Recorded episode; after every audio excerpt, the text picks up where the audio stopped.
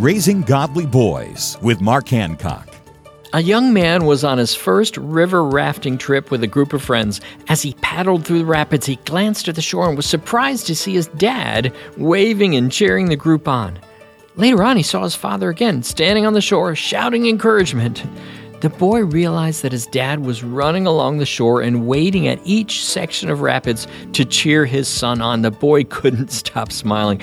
As parents, we often feel like we are failing our sons, but our boys don't need perfection.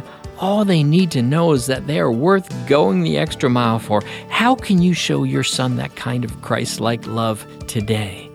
To learn about the five critical needs of boys, visit Trail Life USA or RaisingGodlyBoys.com.